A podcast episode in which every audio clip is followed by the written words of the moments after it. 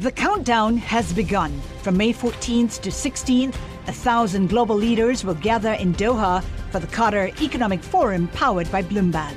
Join heads of state, influential ministers, and leading CEOs to make new connections, gain unique insights, and uncover valuable opportunities in one of the world's most rapidly rising regions.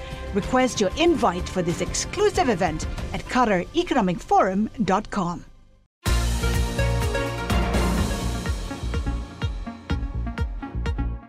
Welcome to the Bloomberg P&L Podcast. I'm Pim Fox, along with my co-host, Lisa Abramowitz. Each day, we bring you the most important, noteworthy, and useful interviews for you and your money, whether you're at the grocery store or the trading floor. Find the Bloomberg P&L Podcast on Apple Podcasts, SoundCloud, and Bloomberg.com.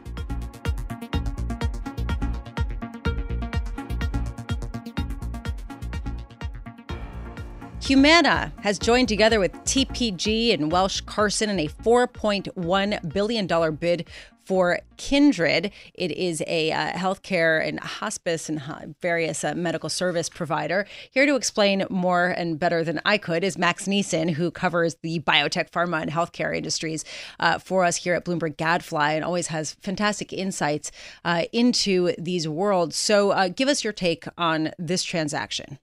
Sure. So it's a kind of pretty interesting and complex transaction. They're going to take this business, which is, you know, the combination of those home care and hospice assets and then specialty hospitals, and kind of splitting them in half. So those private equity companies will run a new specialty hospital company, and Humana is going to enter into a joint venture with them on the home care stuff. And the reason that Humana got involved is they're really big into Medicare Advantage. And, you know, they want these kind of home care assets in order to basically care for more people at home, prevent them from getting to the hospital, and generally find ways to bring costs down. Because once you get into the hospital, as anyone who's ever made it there knows, it gets really, really expensive quickly. Can you comment on this idea that Medicare, which obviously available to people over the age of 65 and in some cases younger than 65, but if Medicare is going to cover certain kinds of hospitalization, but not certain types of home care, is that going to have to change in order to make this merger make any sense, this combination? Yeah, so reimbursement with Medicare is always pretty tricky, but I imagine Humana had that in mind, you know, certain things that at the end of the day, even if they have to cover more of the cost themselves, the cost of paying for some of the home care relative to being billed at the hospital is probably so vast that they'll take that any day. I want to ask you about this concept that Humana, as an insurance provider, is getting into the healthcare business directly. I mean, we kind of saw that with the CVS merger, but this is a whole new ballgame, right? I mean, what's the logic here? So this is the logic that particularly UnitedHealth has been following for a long time. Basically, when you have kind of this integrated model where you're both the insurer and the provider, you can direct people to your kind of in-house providers, which, you know, it's a lower cost option. They're not taking, you know, an extra bit of profit. It's all the same company. And they're going to basically do the procedures that you want in the order you want them for the people you want. Also provide you a lot of data about your enrollees and, you know, the marketplace in general, so you can provide care at a lower cost and price your insurance products better. Are there any big insurance companies that haven't made a move like this that you expect to at some point in the near future? I mean, I've been expecting this from Humana or from another company for some time, basically because you just look at how successful UnitedHealth has been. I think I have a chart in my latest column. Their Optum unit alone books more revenue than, or just about as much as one, but more than most of the other large insurance companies in the United States. And also they've ridden the kind of cost savings and analytic benefits of that to becoming the largest health insurer in the United States. It's worked incredibly well for them. I'm a little surprised it's taken other insurers so long to emulate them. And now you finally have, you know, the big Aetna CVS deal, which is an interesting step. And then Humana, which is taking kind of a narrower targeted approach aimed at a particular market, Medicare in this case. Is this good or bad for hospitals? This is bad for hospitals. They're another they're bad of, thing for hospitals. Yeah. They're so what did you think he was going to say? I mean, do you think this is terrific for him? Anytime when an insurer has more leverage, is doing more of the hospital's job themselves, that's not good. I mean, part of the reason that you had such aggressive hospital consolidation, two reasons. One, to kind of fight back against insurers that are ever larger and more powerful and have, can push back on reimbursement. And also to kind of prevent patient leakage. So patients from leaving your healthcare system to go somewhere else. If you own everything in an area, they can't go anywhere else. That's why you have this consolidation. But now if insurers own, their own providers and are actively pushing people there, that's pretty bad for hospitals. And just quickly, what about for people that are not necessarily in these insurance plans? That gets a little trickier for them. You don't get the same kind of discount or synergy when you're trying to use a Humana owned product and you're on another company's insurance. Probably going to be a little more expensive. All right. Thanks very much. Max Nisen, our Bloomberg Gadfly, when it comes to all things related to healthcare. I encourage you to read his columns on Bloomberg.com. Max Nisen, thanks very much for being here. It's really a fascinating combination. And Humana is known as the #2 seller of private health coverage plans for the elderly. So this is the Medicare Advantage program. So it sort of explains their focus here.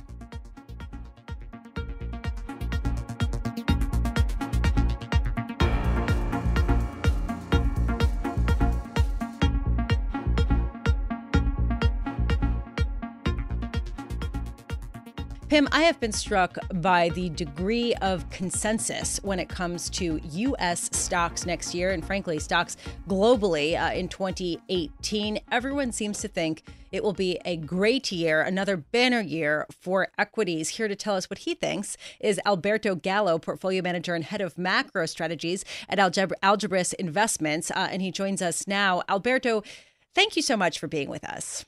Good morning. So are you as bullish as everybody else in the world is? I think there is a lot of consensus, both for equities to go higher in the U.S. and also non-U.S. equities, as well as for interest rates to gradually move up in an orderly path. There's a lot of things that can go wrong. We are coming from 9 years of QE with central banks holding the hands of markets.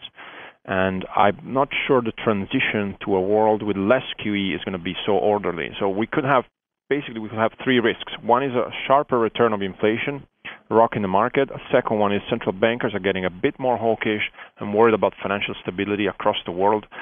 And then the third one is geopolitics with North Korea, with Iran and Saudi Arabia and a lot of other hotspots in the world. And we feel the market is underpricing all the risks and still living in a Goldilocks world. And that's a little bit, it's a red flag for us. The title of one of your most recent reports, The Silver Bullet, is Irrational Complacency. Then how do you invest for irrational complacency? It is a conundrum for a portfolio manager to construct a portfolio in an environment where there is a lot of assets which are overvalued. You have to try to distinguish assets that are overvalued versus bubbles. And I think the behavior of investors is very important. Where you see assets where you have flipping, where you have financial engineering, where you have investors that have never invested in their lives going in, then you're looking at a bubble. Other assets are simply a little bit overvalued but may have more room to run. So we don't know when the crisis, when the next correction will strike, but we're trying to construct our portfolios with less exposure to a downside and buying upside exposure through options by limiting potential downside, by investing a limited premium in upside optionality, but having a limited loss if things go south, because we've come from an environment of very, very low volatility. Yeah. Let's remember, QE not only moved asset prices higher, but also pushed investors to sell volatility. Alberto, you said that you are concerned about financial stability and that the risk of some kind of threat to it next year could be more significant than the markets are currently pricing in. What asset class is particularly vulnerable in some sort of disruption to financial stability right now? I would say there is a pyramid of asset classes that have been distorted by QE. At the bottom, you have rates markets, bonds. So you've got 11 trillion of bonds globally that have negative interest rates. As central bankers normalize interest rates, these are vulnerable. Then there is a middle section of the pyramid, which is the assets that people bought because they couldn't find yield in government bonds. So these are high-yield bonds or investment-grade debt. There's 8 trillion of them, and they are not at negative interest rates, but they are very, very low credit spreads. Then the tip of the pyramid is strategies that are designed to sell volatility. Basically, they bet that tomorrow the market will be as quiet, as good as today. And this is something that we estimate to be around $2.1 trillion. Now, to put this into context, subprime was $2.4 trillion when the credit crisis struck in 2008. So $2.1 trillion in short volatility strategies is a substantial amount, and it could cause a risk to financial stability. So if investors tomorrow realize that the future is not going to be as calm as it has been for the last 9 years, then these strategies may be unwound more quickly than the market is expecting today. So we are worried about this pyramid of trades, at the bottom of which there is QE. Okay, so this $2.1 trillion of short volatility funds. Are these hedge funds? Are these mutual funds? What are the forms that you see them in, and who are the biggest asset managers involved? Well, there's a variety of strategies. Some directly sell volatility, so shorting futures, and we are talking about a small amount in the range of 100 billion. But there's also strategies that are more institutional and larger and routinely sell volatility for yield, or strategies that rely on volatility to stay low to perform. So there's a variety of strategies. We don't have an exact estimate, but it is an amount large enough to create a problem for financial stability. Generally, I wouldn't go into specifics on the asset managers, but I would say that regulators in 2008 and following the crisis have been focusing on banks, have been regulating banks, increasing capital requirements.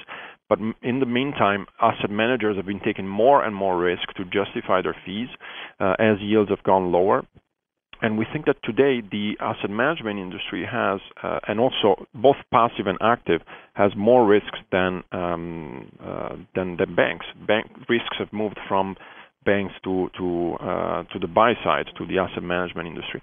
And another phenomenon that comes with this is there's been an increase in passive investing and herding, so everyone going for the same trades. Alberto, I'm going to put you on the spot here because in November I read an article in the Financial Times about your boss, David Serra, the head of Algebris, and he's quoted as saying, "I have an Italian heart but a British brain." What does that mean, at least to you?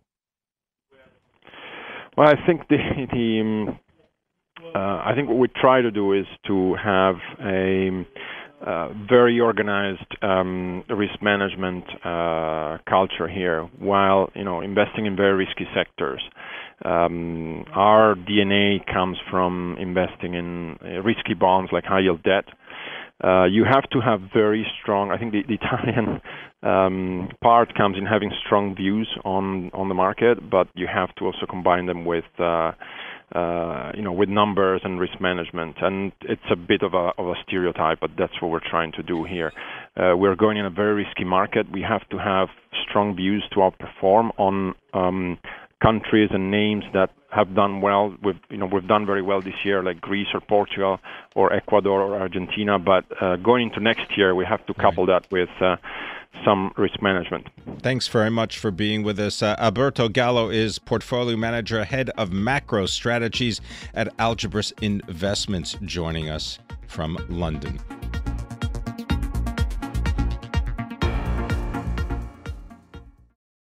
The countdown has begun. This May, 1,000 global leaders will gather in Doha for the Qatar Economic Forum powered by Bloomberg, held in conjunction with our official partners, the Qatar Ministry of Commerce and Industry and Media City Qatar, and premier sponsor QNB. Join heads of state, influential ministers, and leading CEOs to make new connections and gain unique insights. Learn more at QatarEconomicForum.com.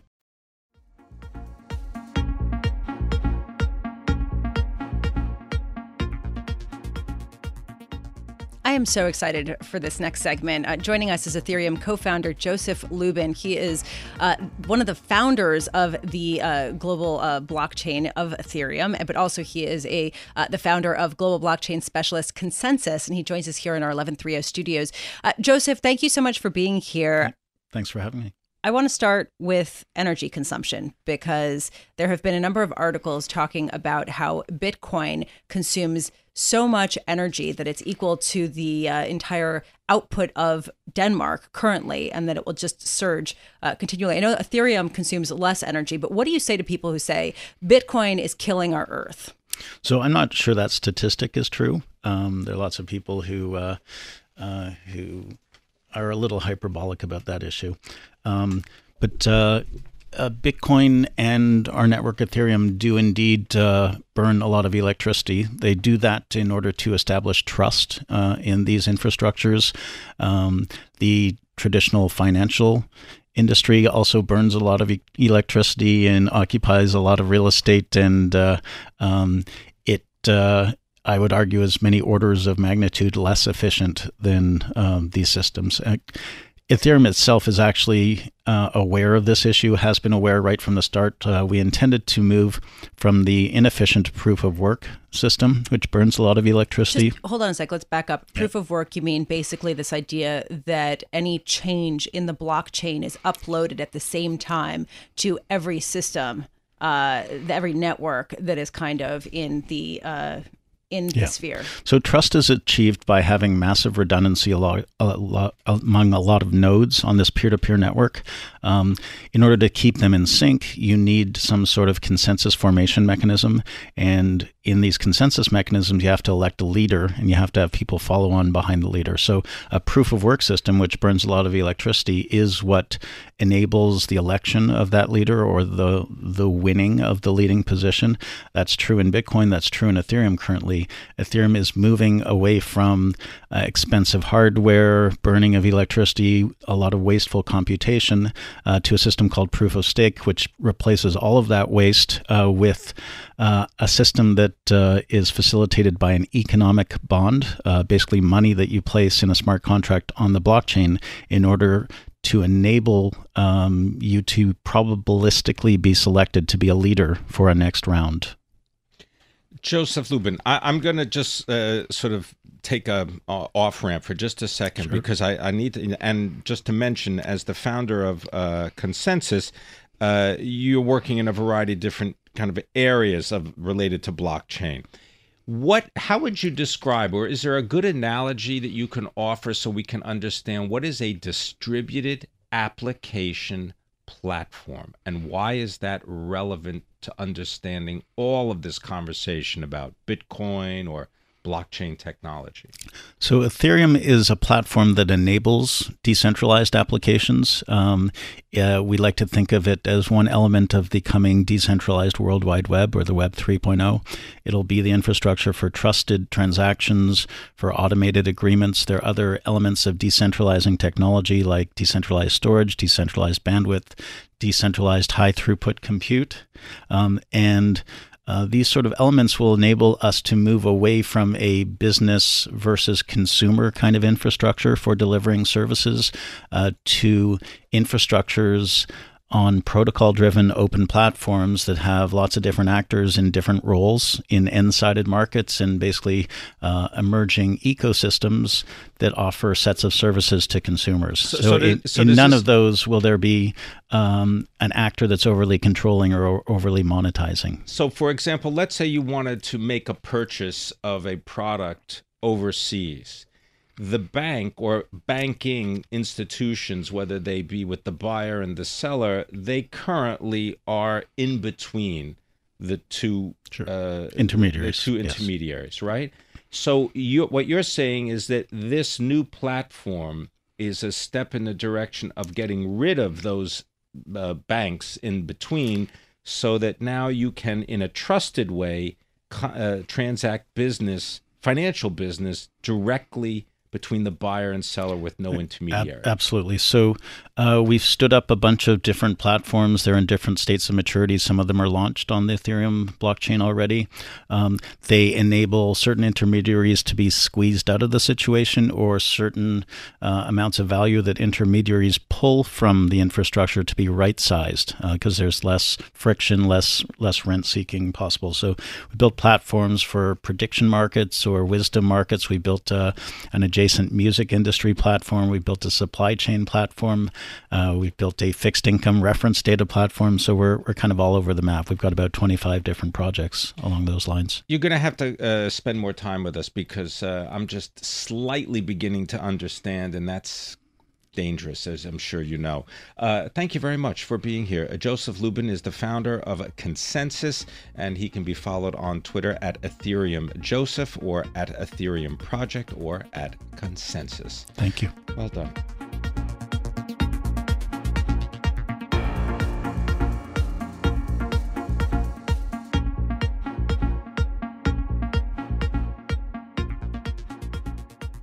A burger that doesn't have any meat in it, that doesn't require killing an animal, that tastes as good as one that does. Impossible, or perhaps the Impossible Burger. What'd you think of that, Pim?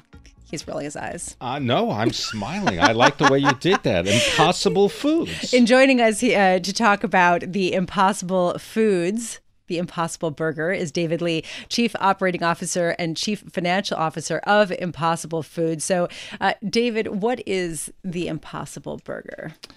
Well, the Impossible Burger is the only plant-based burger that half the time hardcore meat eaters prefer blind versus a burger from a cow. It's this miracle burger that uses 95% less land and only a quarter of the water, and releases a fraction of the greenhouse gases. What's it made out of? So this burger is entirely made out of plants. And what's interesting about it is its four major ingredients were designed to be affordable and accessible at scale, and they're natural.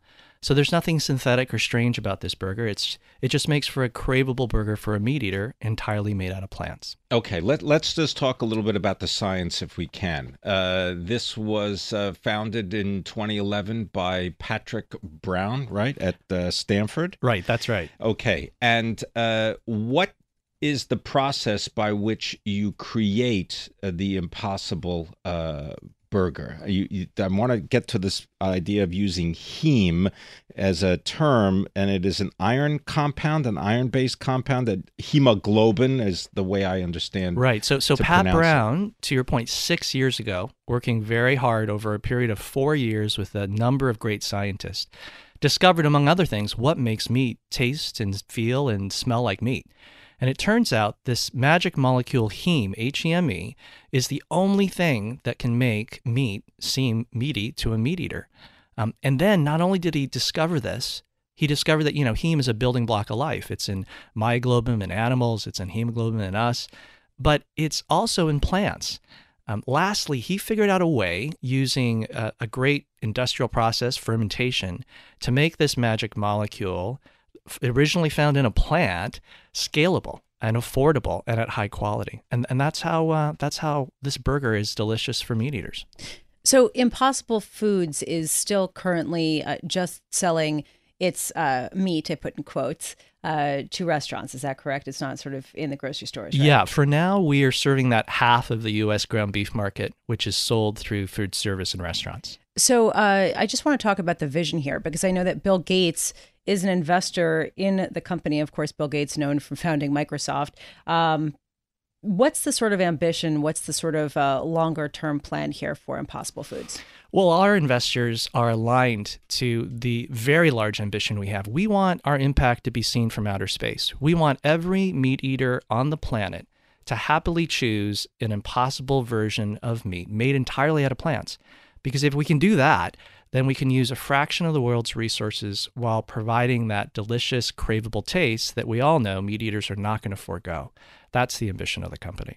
And I would imagine the ambition is also to make some money, because you've raised more than $250 million so far in venture capital, I believe, like $257 million. Is that Well, our investor base goes beyond venture capital. It certainly does include great VCs like Khosla, but it now includes sovereign wealth funds. Great Temasek in Singapore, right? That's right. And on our investor base, to your point, they're terribly interested in the size of business we're building. And we believe this financial engine that we're creating, to your point, is what's required to fund the mission. So absolutely, we're interested in business in return. What's the cost of impossible meat, in quotes, relative to a similar grade of beef? So we like to point out that since our burger uses, 95% less land and only a quarter of the water, that small amount of resources translates into a burger that can be extremely cost competitive.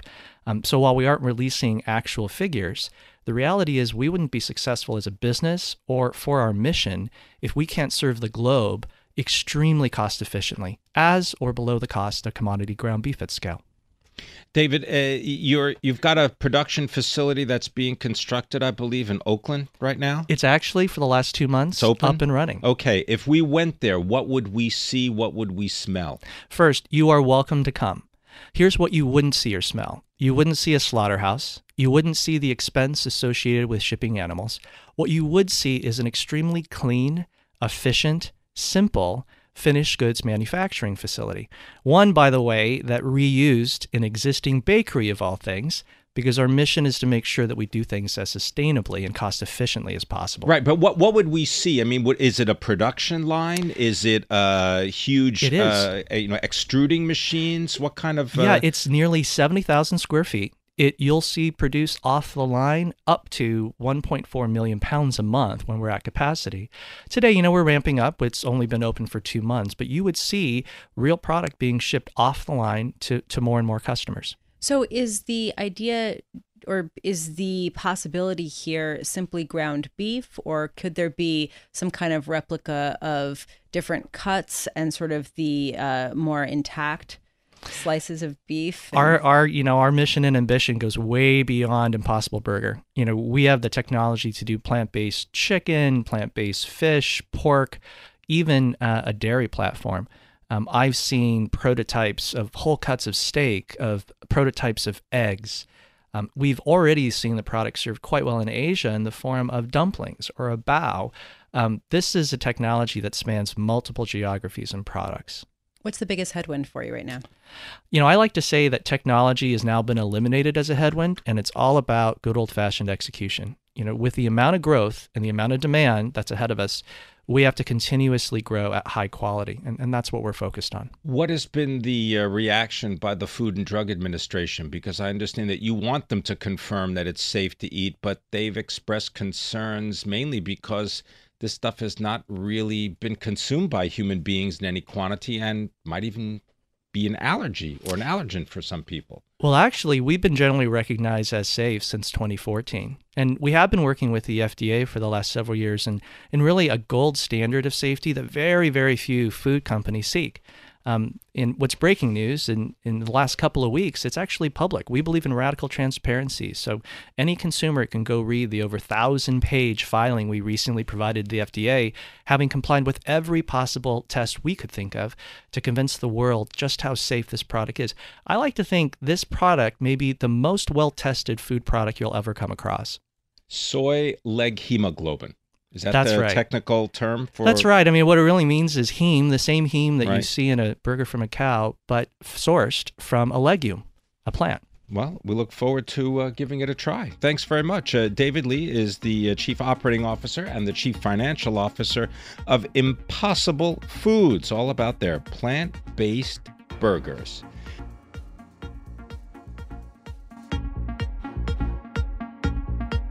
Thanks for listening to the Bloomberg P&L Podcast. You can subscribe and listen to interviews at Apple Podcasts, SoundCloud, or whatever podcast platform you prefer.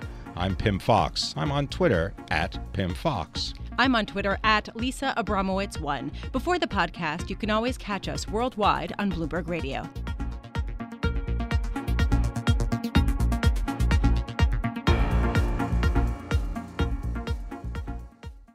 The countdown has begun. From May 14th to 16th, 1,000 global leaders will gather in Doha for the Qatar Economic Forum powered by Bloomberg. Join heads of state influential ministers and leading CEOs to make new connections, gain unique insights, and uncover valuable opportunities in one of the world's most rapidly rising regions. Request your invite for this exclusive event at QatarEconomicForum.com.